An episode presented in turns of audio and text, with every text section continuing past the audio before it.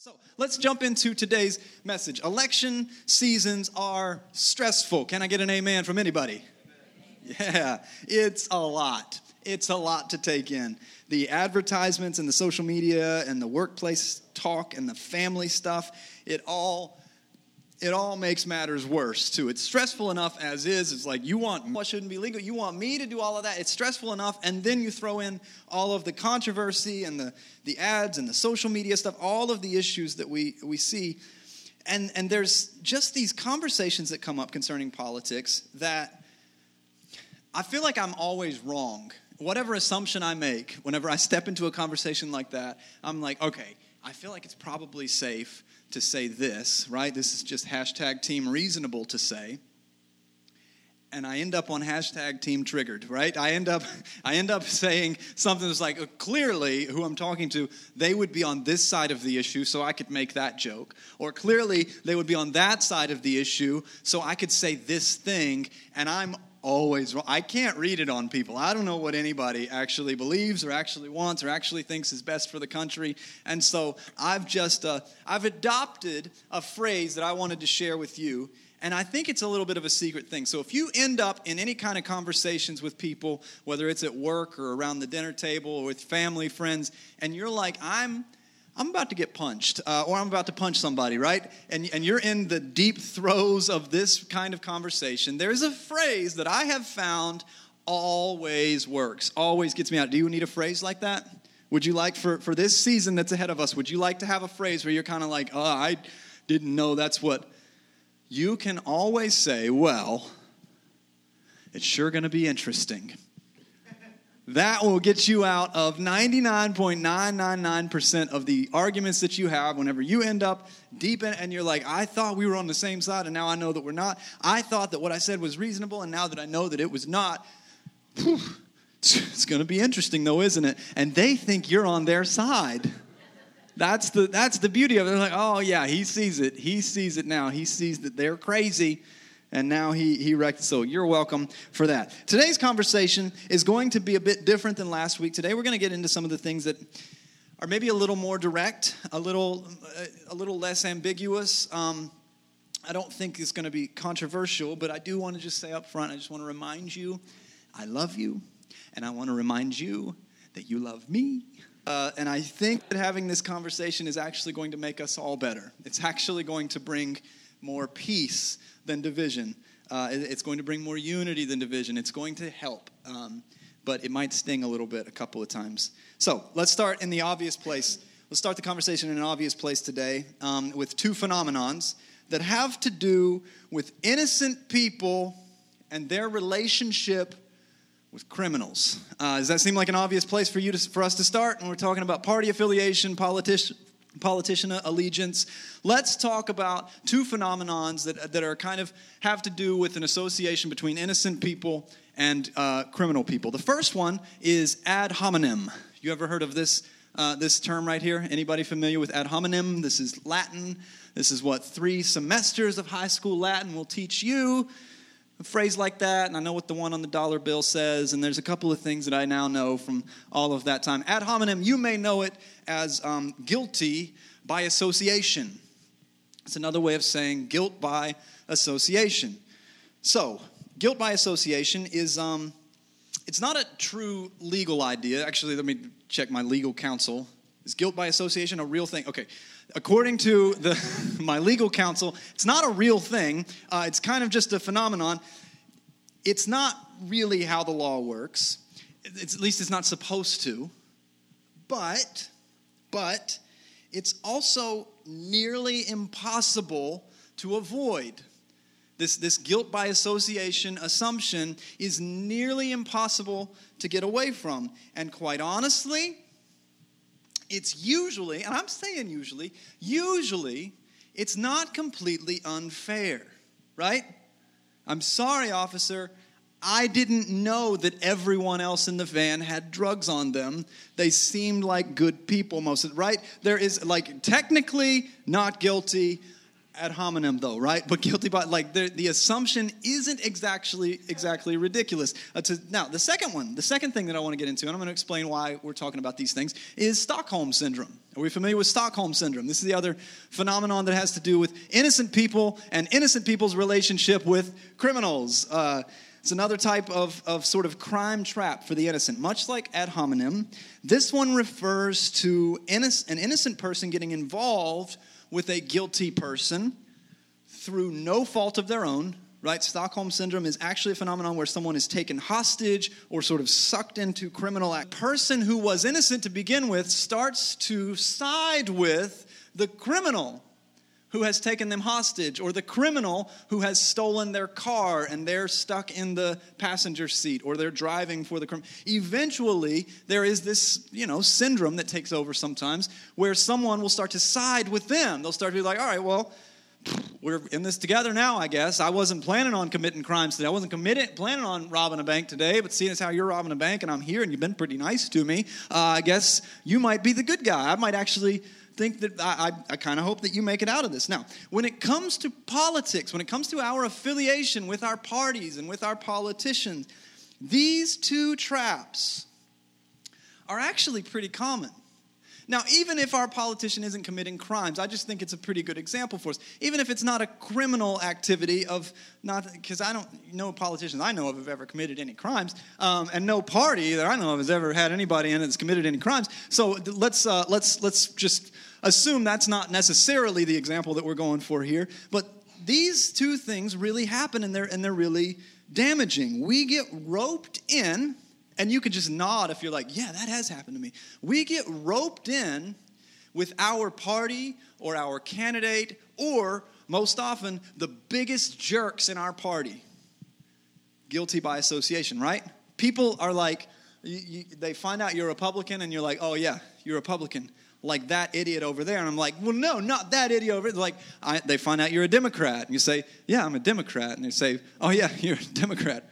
Like those dummies over there, like those jerks. It was like, no, not like those jerks over there, right? But this is something like ad hominem, right? Guilt by association. This kind of happens to us. We're like, well, I put this label on myself, and now I am assumed to be guilty of the same things. I am associated with the same things. And then, in particular, the Stockholm Syndrome takes over when we find ourselves, now, and you've never done this, but some people have on the internet sometimes.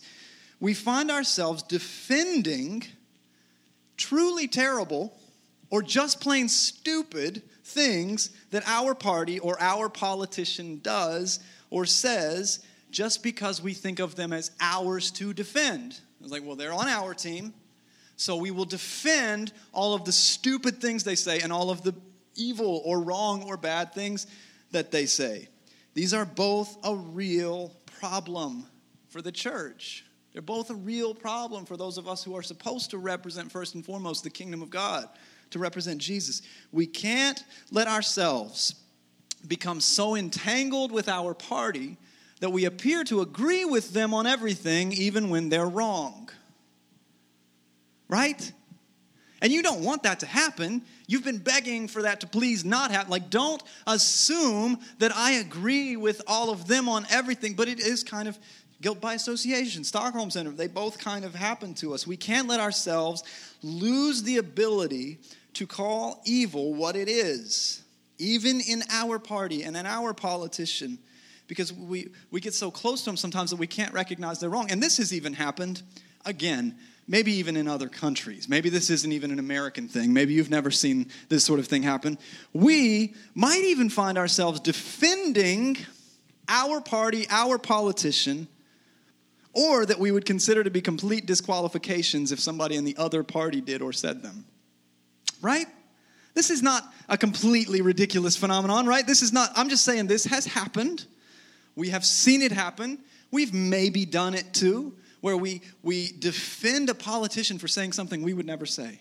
Defend a politician for doing something we would never do. Defend a party for standing for something that we would never stand for. We defend our politician for saying something that we would accuse the other politician for saying. Right? Oh, come on. Yeah, we have. Come on. Don't tell me that's never happened. Don't tell me that's not why we're right smack dab in the mess that we're in. And here's what I want to share with you today. You have a right, and probably if you consider yourself a follower of Jesus, and if you don't, that's fine, I'm glad you're here too, but if you consider yourself a follower of Jesus, you have a right and a responsibility to distance yourself from the less savory aspects of your party and your politician.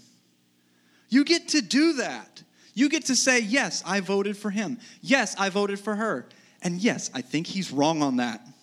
Yes, I think she was wrong for doing that and for saying that. I voted for him because I thought they would do the best thing for the most amount of people.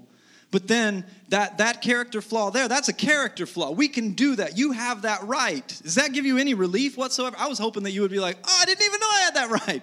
I didn't even know I could do that. I didn't know I could vote for somebody and then say, but I don't know them personally. And some of the personal stuff they do I find to be very, very offensive. And I didn't know that I didn't have to defend that stuff. You have a right to do that. And maybe you even have a responsibility to do that. For some reason, teaches us in this. Paul teaches in 1 Thessalonians chapter 5, a couple of verses of Scripture. This is going to seem a little out of place at first, but you'll see the context here in just a moment for why we're starting where we are. He teaches in 1 Thessalonians chapter 5, verse 19, do not hold back the work of the Holy Spirit. Do not treat prophecy is he's talking unimportant. Now, two things are being said there. The first thing that's being said is he's talking about do not hold back the work of the Holy Spirit. He's talking about in your own life and in your church and in your community and in your family and in the way that you interact with each other. Do not hold back the work that God wants to do in you. That work wants to do through you. Do not hinder that from happening. The Holy Spirit is at work in each of us, teaching us how to bring heaven to earth. This is what he's saying here. And he's saying, don't forget that. In your affiliation to your party, in your affiliation to your politician, in your support of whatever you think should happen for the country, he just says the Holy Spirit is at work in each of us and is teaching us how to bring heaven to earth. Make sure that in your support of whatever, in your pushing forward of whatever agenda that you may see fit to push forward, that you don't forget that there's actually your Heavenly Father is at work within you, wanting to change you into something that could actually make the world a better place. And we've got to remain committed to that work above all else. And the second part, where he says, do not treat prophecy as if it were unimportant, is a reminder of the significance of the Scriptures. That essentially what Paul is saying is, in verse 20, is you don't have to wonder what God would want you to do in every situation, really. He already showed us in Jesus. The prophecy that Paul refers to is the prophecy of Jesus. It's Jesus saying, this is how the world works. This is what perfect humanity looks like. And it always looks like love. Like we pretty much always get to ask the question, what would love do here? What does love require of me here? Where does love require me to stand my ground? Where does love require me to take a step backwards and just let people have something? Like where does that's what he's essentially saying here. When we allow ourselves to fall for these traps that politicians and parties set for us, we slow the work of the Holy Spirit in our lives. We start to work for them. We start to let them turn us into what their image of us, right? We start to let them tell us what we are like. We start to let our party dictate what kind of person we are, what kind of American we are. We start to let a politician dictate what kind of person we are. But you have a right to not do that. And you really have a responsibility to, if you call yourself a follower of Jesus, we have a responsibility to say, well, I'm not going to hinder the work of the Holy Spirit in my life for a party, for a politician. I'm not going to. Soon enough, we will find ourselves choosing party or policy over the teachings of Jesus if we are not exercising this right regularly. And you've seen it happen, haven't you?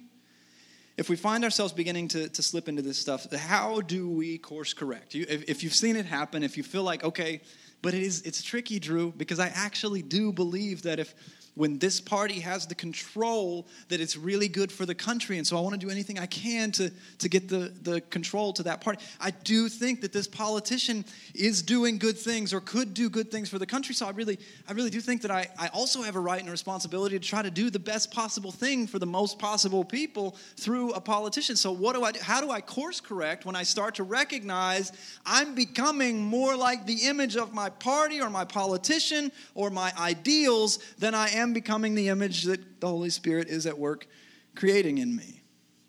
And there's a bit of a tension that raises for us. So what do we do with it?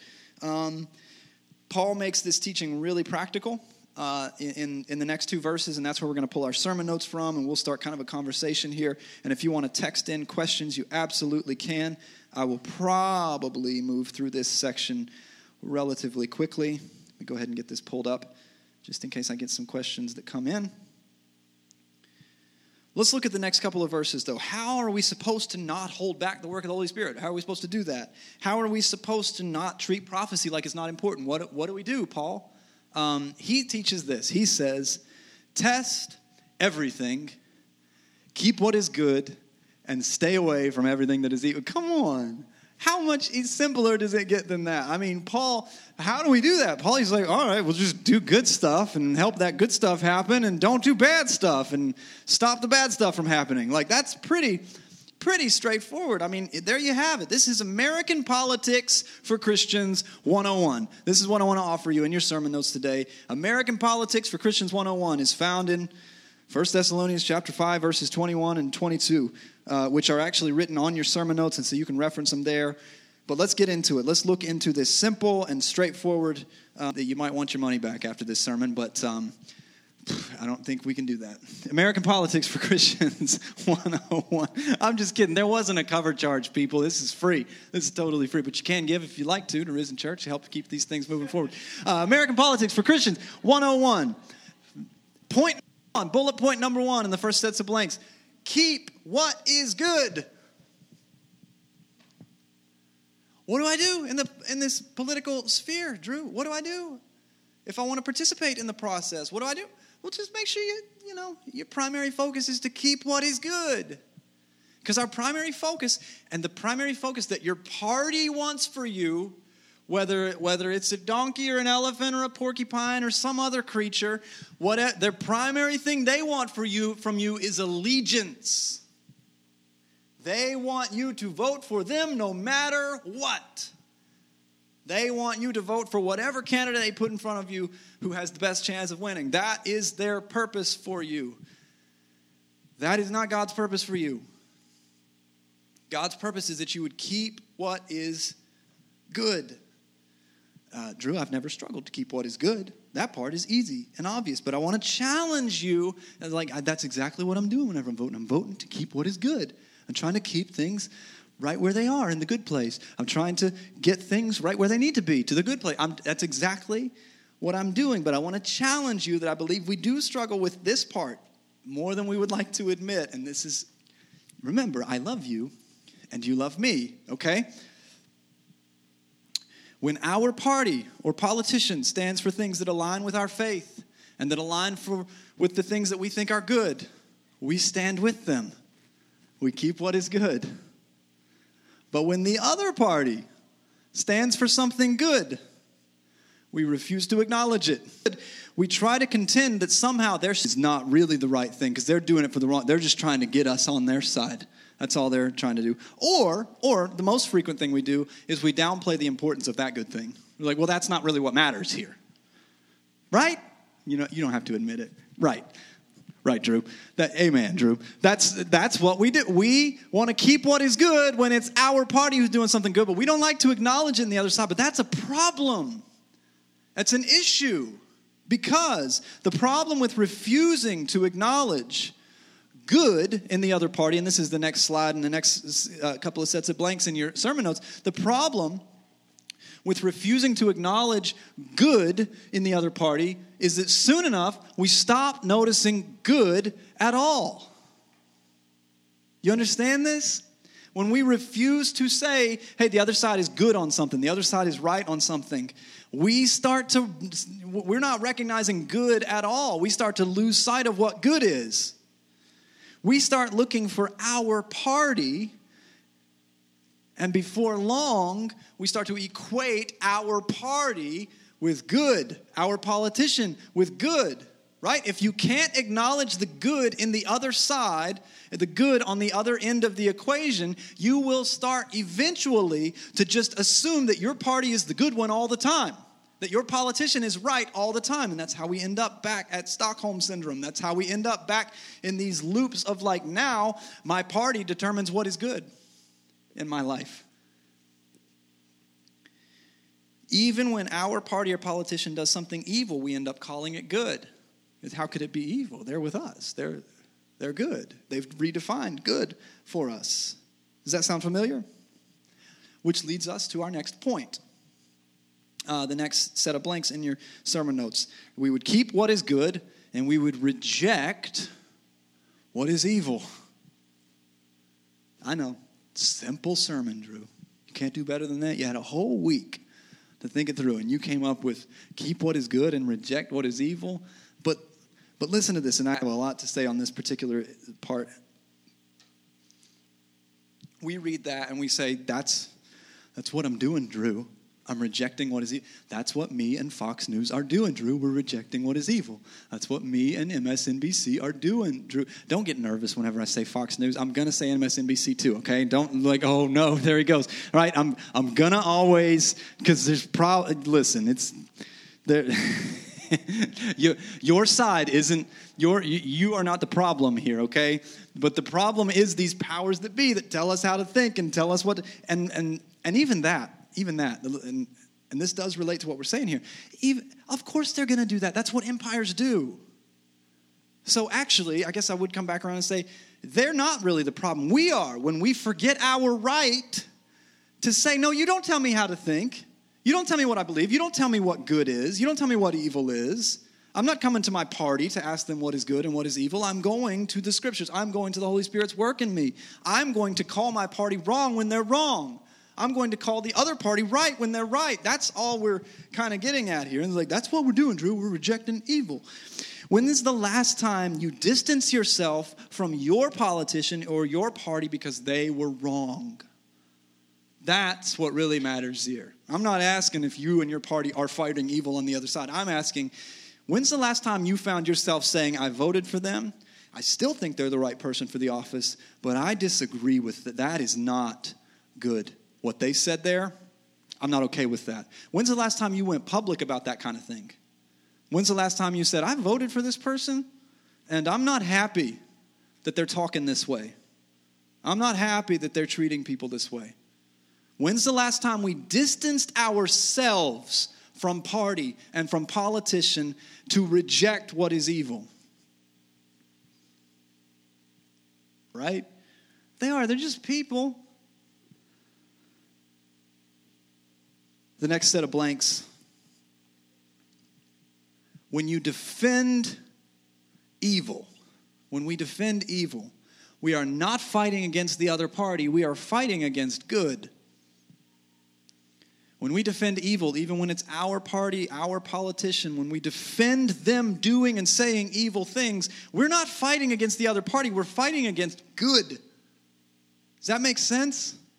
There's a whole lot of people who have begun to associate American Christianity with ideals that have nothing to do with Jesus, that look nothing at all like Jesus, because we have defended evil in order to fight against another party.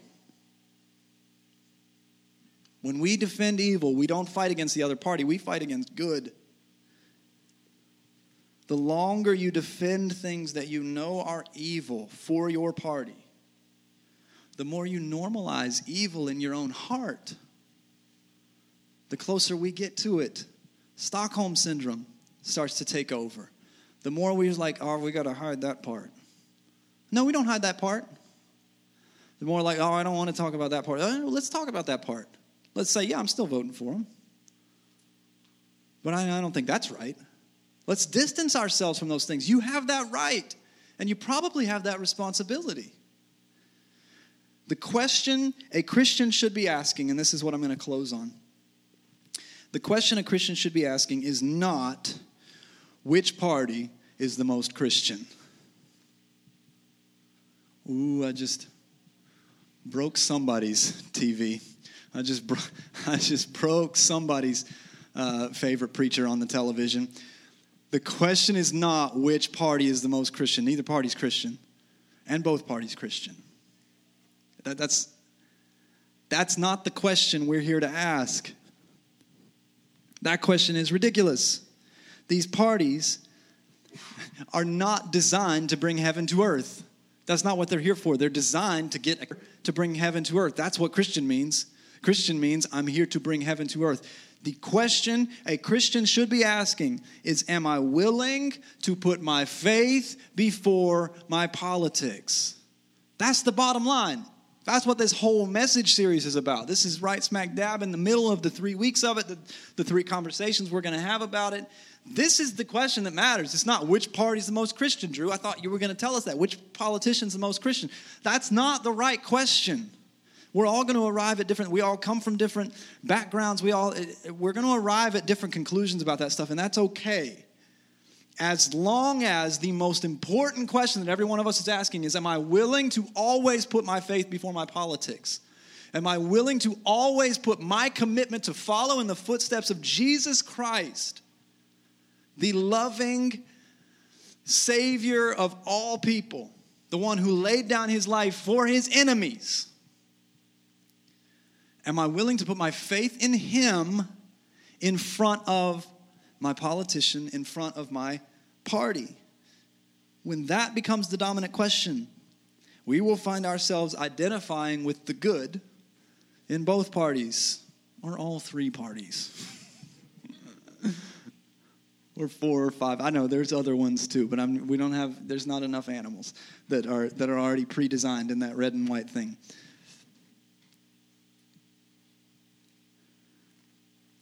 The dominant question, and when it becomes the dominant question, we will start identifying with the good and rejecting the evil in both parties, in all politicians. We'll find ourselves saying, here's how I'm going to vote, or not, here's why I'm not going to vote, whatever. You have the right to either. You know, here's why they're not actually. And here's why it's conflicting for me to vote for this person, because that other person, they're actually standing for some stuff that I think Jesus would probably stand for too. It's keeping the good, right? You still vote how you're going to vote, but let us not make our allegiance to some person other than God. We're going to find ourselves enjoying this right and this responsibility that we've always had. We're going to find ourselves enjoying the option to and let's just put that scripture back up again. Let's end on that, and then I'll check for some questions. This is something to be enjoyed. 1 Thessalonians, yeah.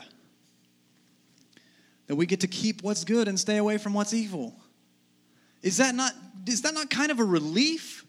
That like we could go into the voting booth and say, all right, I'm going to vote for the lesser of evils here. I know there's problems in each side. I'm going to pick the thing that I think is going to do the most good for the most people. And I would say that's probably an important part of this, you know, just to get slightly political. I do think that following in the footsteps of Jesus is to vote for the thing that's going to do the most good for the most people, not to vote for the thing that's going to do the most good for me personally.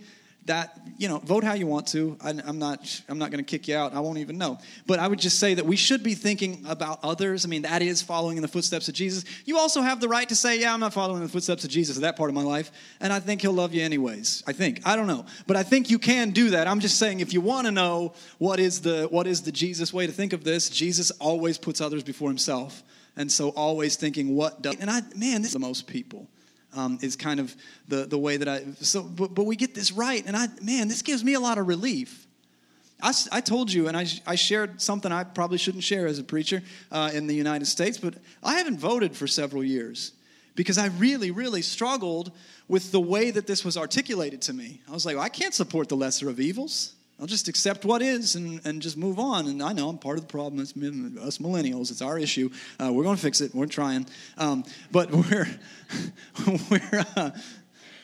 that was the thing for me, because I didn't know that I had the right to keep what was good and to reject what's evil. But there it is in the scriptures themselves. It's like, if you want to participate in the process, let's pause for a couple of questions. I have several that came in. There's no way I'm going to respond to all of them, so I'm going to respond to the easiest ones. How we feel? We good? You still love me?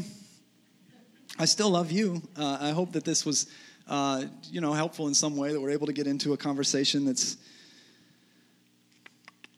All right, what if you don't know what is good and what is evil? How do we navigate the unknowns?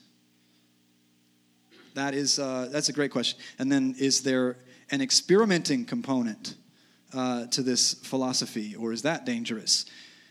Great question. Complicated question. What if I don't? I'm just going to address what is maybe the most surface level version of this, and I'll text you back too. And if you want to have a deeper conversation about it, maybe we can. But what do I do if I don't know what is good and what's evil? I think that's where the little side note that I just made is probably a super important thing, because this isn't really a message series about how to vote, but if it were, and that's what this question I think is about, like, okay, well what do I support then? Because I'm struggling. If this were a message series about how to vote, I would say, Jesus was murdered at the age of 33 by the political sect all around him, by the religious sect all around him. I was like, as far as leadership of empires goes, his way doesn't really work for it. That's not what he was about. He was about overthrowing empires' power over us by saying, well, we're going to love anyways. It's like, you'll never get the power that way. He's like, oh, we don't want the power. We just want to love. We just want to be fully human. We just want to love people. So that is, but what do I do if I don't know what is good and what's evil? I think the only way that we really have to navigate what is good and what is evil is to ask the question prayerfully and conversationally with the people that you can trust to have these kinds of conversations. What will do them? Like a Bible thing so much as like an ethical kind of thing. So that makes it like I'm not speaking on the authority of a pastor as much as I'm just saying I think Jesus always puts others before himself, always puts the needs of others before his own needs. I think he leads us into that. So what is good? Well, good is what helps the most people to discover love, that helps the most people live in peace and solidarity with each other. What helps the most people, and evil would be what doesn't, right? That's the big question. Do we experiment with this stuff? How do we navigate the unknowns?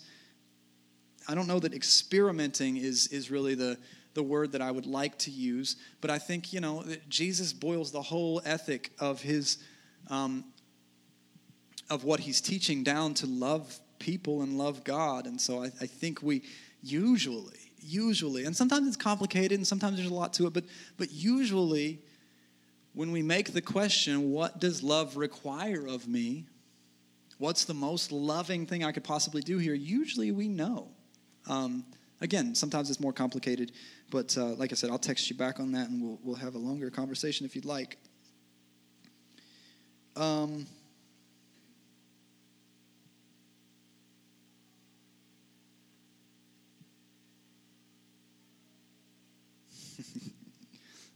Just a text in that says, after the next election, can we all commit to hugging a kid and telling them it's going to be okay no matter what happens? That's and that's, as much as that sounds like a joke, I see the people in elementary school nodding because those kids don't know what's happening in the political sphere. And when I was working in the middle school too, I know they don't really understand. They only know how their parents react to things.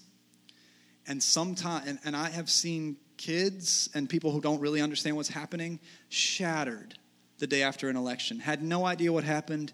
Also, they don't even know that their world isn't going to change much. Like, it really isn't.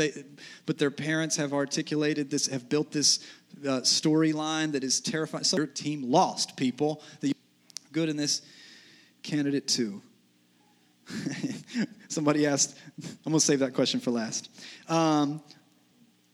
If half of us like vanilla ice cream and half of us like chocolate, is okay for the vanilla lovers to deny the chocolate lovers the ability to enjoy their choice totally? Yeah, this question makes sense. I know this is kind of a fun way of asking the question, but I think it's an important part of the conversation. It was like, well, is it really fair that one side would get, and no, it's not. It's democracy. It's not fair. Democracy is not about being fair. Life isn't really about being fair, and Jesus doesn't teach us that life is fair. If anything, he teaches us it's not. He never did anything wrong, and he died a criminal's death on a cross.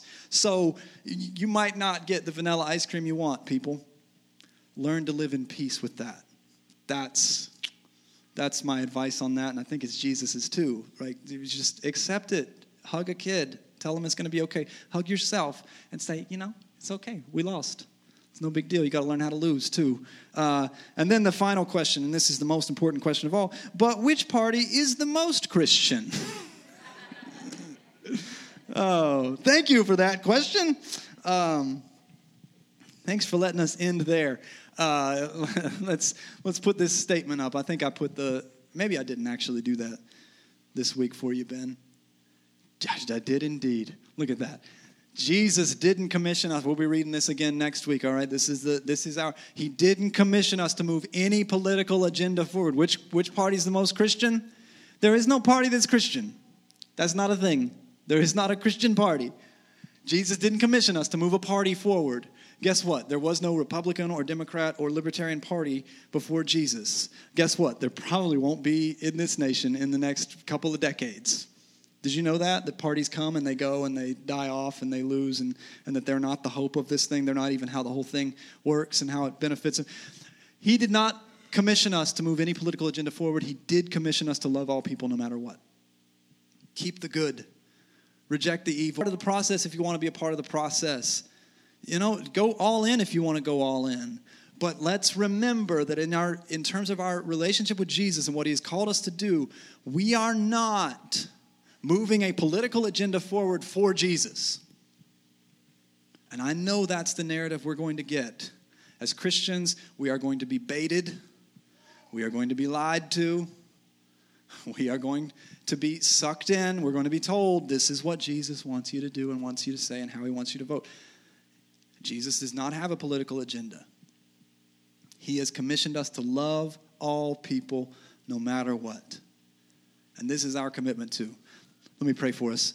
Heavenly Father, thank you for your word today. I pray that it was spoken clearly. I pray that it's helpful. God, I pray that above all things that this message series brings peace among us and brings unity among us.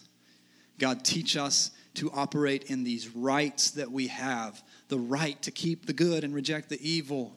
God, what a novel and incredible idea that you had the foresight to include in your word thousands of years before today. And I pray that that word sets some people free.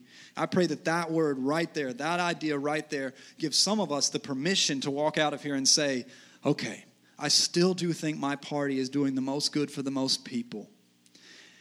And I also can distance myself from some of the junk in it. I can distance myself from the major character flaws in some of it. I can distance myself and I can say, I am a Christian and I am also a Republican. I am a Christian and I am unaffiliated. I am a Christian first. God, no matter where we stand, that we would put our faith first and it would help us to keep the good and to reject the evil in all the ways that you call us to do that. We love you, Father. We pray in Jesus' name. Amen.